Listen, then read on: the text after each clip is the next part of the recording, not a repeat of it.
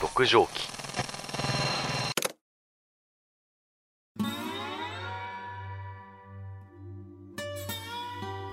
いやー、スタートしましたね。6畳紀第0回でございます。皆様、はじめまして、私、竹本しじみと申します。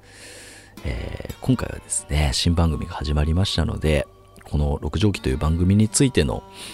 説明と、あとはどこに需要があるかわからないんですけれども、私のプロフィールについて簡単にお話しさせていただければと思います。まずはじめにですね、今2020年のクリスマス直前に収録してるんですけど、もしかしたらこの番組が5年10年続くかもしれないんでね、こう後から振り返った時にこうスタートした時のね、世の中の状況とかもこうメモ代わりにこう簡単に話しますけど、世の中は今コロナウイルスが蔓延してまして、本当に家の外にあまり出られないと。で、日々東京に今住んでるんですけど、もう感染者のね、数も日に日に増えていて、そんな今までにないようなね、状況にあるんですけれども。ただ、ピンチではあるんですけど、これもチャンスにね、変換することもできると思っていて、日に日に音声配信の需要っていうのがすごく高まっているような感じがしますね。なので、これを機にこうビッグになってやろうというふうに思っております。で、この番組についてですね、6畳紀、まずタイトルなんですけれども、これは今僕が築40年の、東京の吉祥寺にあるボロアパートに住んでおりまして、その畳の部屋からいろいろとつらつらとね、思ったことを話すというところで、めちゃくちゃかっこよく言うとボイスエッセイ、なわけでございます、なので日々思ったことを、街で出会った滑稽話などを中心にお話しできればと思います。もしかしたら人気が出てきたらね、お便りとかもしかしたらくださるかもしれないので、その時はお便りもね中心に、お届けできればというふうに思ってますけれどもね。はい。あとは、北条記っていう、鴨野長明さんっていう、普通に国民の教育を受けていれば、教科書とかにこう出てくるような、書物があると思うんですけど、そこの北条記っていう言葉の由来、文字の由来も、その北条っていう、なんか昔の人がこう隠居するようなこう家ですね、小さい家のことをなんか北条、その広さなのかな、4畳半とかでしたかね。そこら辺からこう北条という名前を取って、そこでね、隠居生活を送って日々思うことを彼は記してたらしくて、それになぞらえて僕も六畳紀という名前を付けさせてもらいました。はい。番組のところは、そういったところですね。で、ちょっとね、こう世の中の話に戻りますけど、今、ここ数年で YouTube が台頭してきてまして、YouTuber なんていう言葉が生まれ、テレビでもね、こう毎日毎日こう YouTuber を目にするようになってきました。で、僕個人として思うのは、こう日に日にやっぱり素人というか、その一般人の方もそういう風に人気者になれるようになってきて、どんどん表現が過激になってきているような感じがしてます。例えばなんかこうね、喫煙所でこう喫煙所の中で吸わない人を注意したりとか、ポイ捨てしてる人をなんか注意してみたりとか、一見そのポイ捨てしてる人が悪いようには見えるんですけど、なんかそれを出しに使って自分それを配信して祭り上げて、なんかねこう、バズるなんていう言葉も最近出てきましたけど、そういう過激、ちょっとねこう過激な表現みたいな方がたりとか、あとはこう父を寄せたりとかあとは猫ちゃんの画像をいっぱいあげたりとかね、別にそれが悪いとは思わないですけど、結構そういったなんかねこう反則技っていうとあれですけれども、伸びるでしょうっていうのがこうなるべくしてなってるみたいなね、そこを見た時に僕はなんかこうちょっとつまんないっていうとあれですけれども、なんか退屈する部分があって、僕の思う面白いこと、こう日々のなんていうか生活する中での些細な面白かった出来事とか、あとはまあ深夜ラジオが好きなので、まあ、そういったお笑いというかね、部分を全面的に押し出していけば、きっとこの面白さに共感してくれる人がちらほら出てきてくれるんじゃないかなっていうことを信じてやっていこうと思います。はい。ただまあ僕は芸人さんでも何か構成作家をしてるとかそういったプロフェッショナルでも何でもないので、まあ、必ずしも面白く落とすこともないですし、落とすこともできないですし、まあなんか一人のそこら辺にいるアラサーのあんちゃんが喋っている滑稽なことをね、なんかこう余裕を持って温かい耳で、ね、聞いてくださればというふうに思っております。はい。次はですね、簡単にちょっと自己紹介しようと思うんですけど、まあ、ちょっと時間空きましたのでジングル挟んでいこうと思います。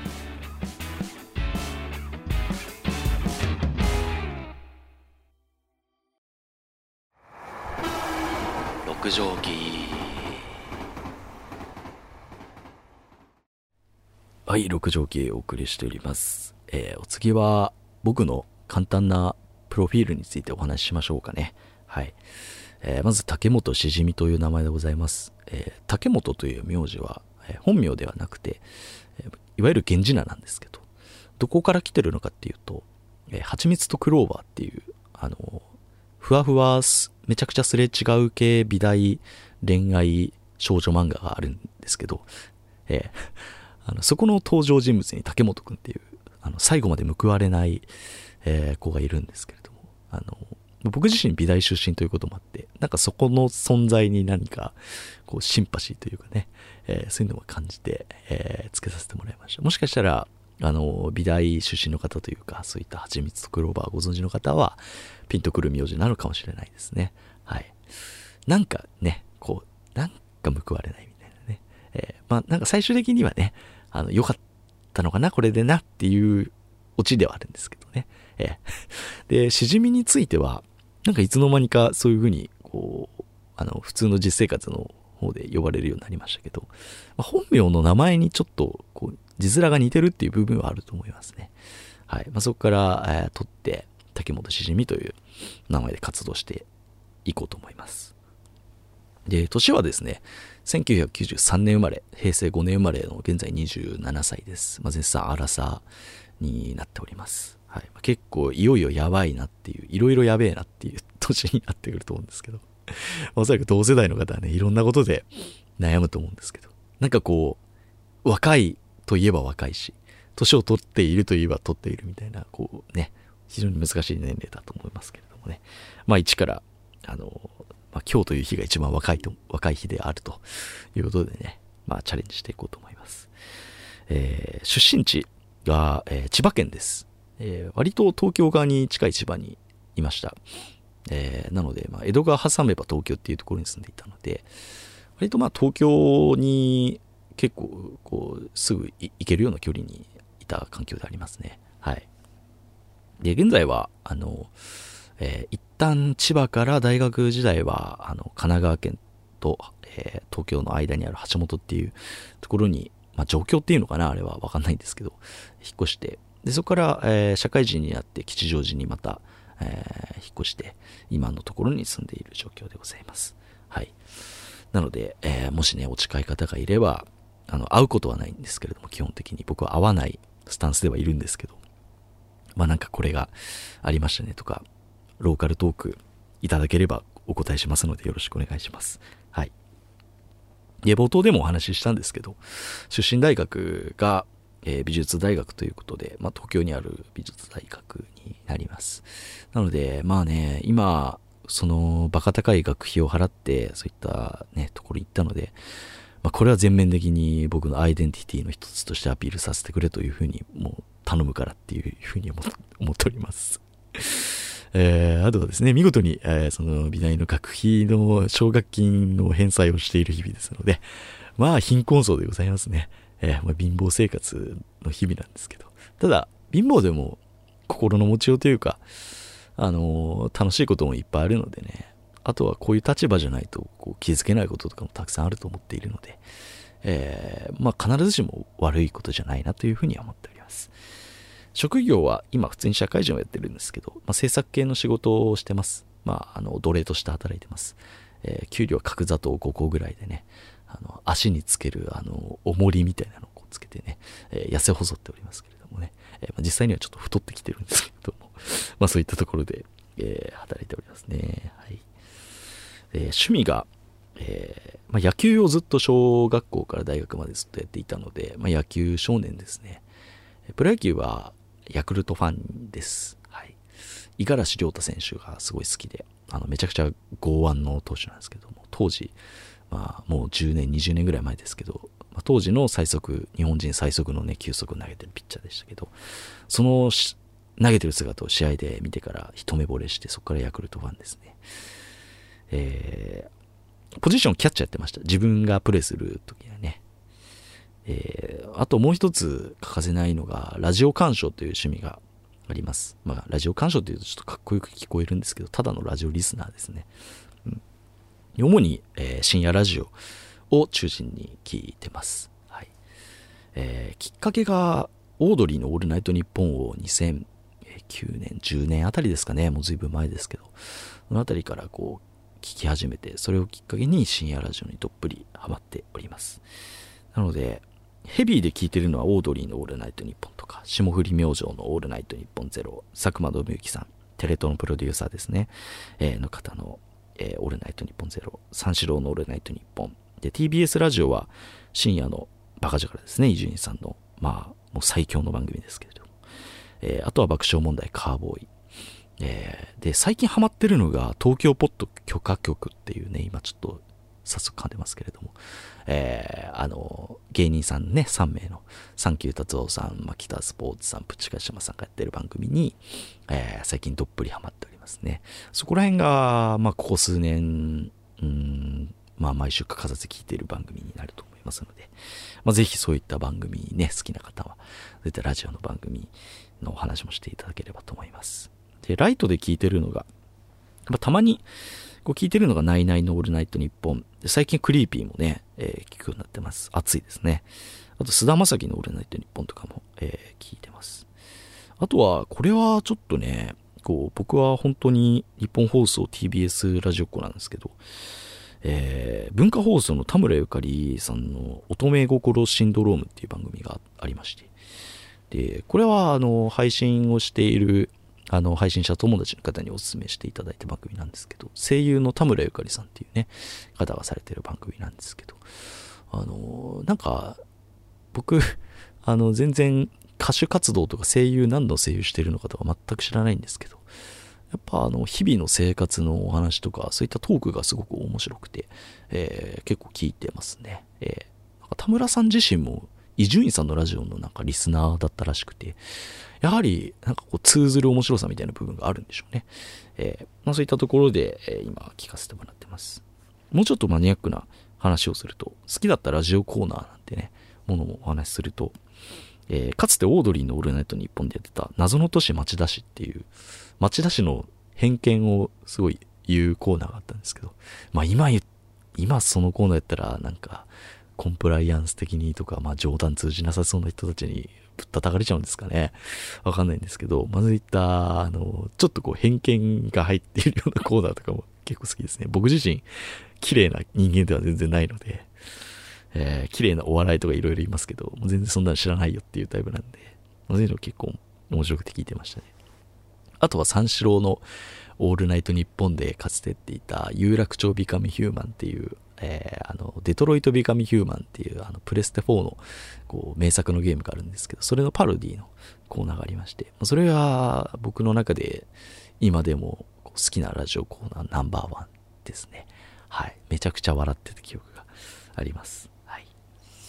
ですかね。そんな具合で、結構いわゆるも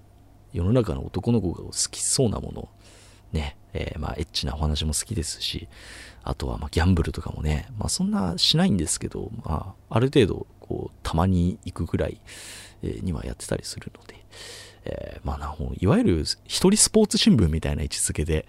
聞いていただければというふうに思います。ます。もちろん同性の方異性の方どっちも楽しめるようにお話ししようとは思うんですけれども、僕の、アイデンティティの部分では、そういった、一人スポーツ新聞っていうところがざっくり言うと、かいつまんで言うとそれが合ってんじゃないかなっていうのは思いますね。はい。というわけで今回はですね、長々と語らせていただきましたけれどもね、一つ言い忘れたことがありました。この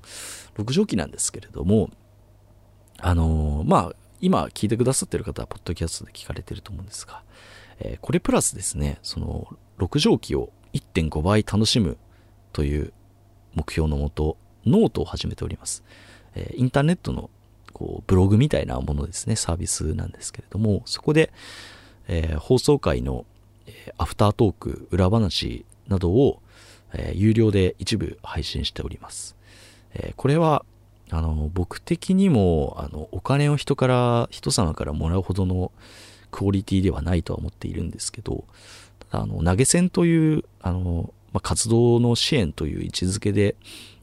ぜひ購読していただければ個人的には嬉しいですね。はい。お金をもらうことによって僕自身のモチベーションにもつながりますし、番組のよりね面白い企画とか、そういうところに、つながると思いますので、ぜひねご支援の方よろしくお願いいたします。全然僕は人から金をむしり取っていく銭ゲバ人間だと思っているので、そこは綺麗事言わずにぜひお金の方ね、ご支援の方いただければというふうに思っております。あとはですね、その番組で話した内容、プラスアルファの情報ですね。例えば、プロ野球のお話をしたら、その元になる記事のリンクを貼ったりとか、あとはこの商品がすごい良かったですよっていうお話をしたら、その商品の Amazon リンクとかも貼ったりとかね、そういった情報源の、補足をすることによって、今聞いている音源、の2倍ほどではないけど 1.5 倍ぐらいは楽しんでもらえるんじゃないかなということでノートの方も更新しておりますので、これはね結構正直言うと結構面白い試みだと思ってます。絶対音源聞いた後に振り返って聞いて記事を見てもらった方がね楽しめるんじゃないかなと、なんか見ないのはもったいないんじゃないかなっていうふうには思ってるぐらい、熱を入れておりますので、皆様今後ともよろしくお願いいたします。以上今回は、エンディングは入れずに、0回放送ということで、終わらせていただこうと思います。皆様どうもありがとうございました。ここまでのお相手はしみじでした。最後噛んじゃった。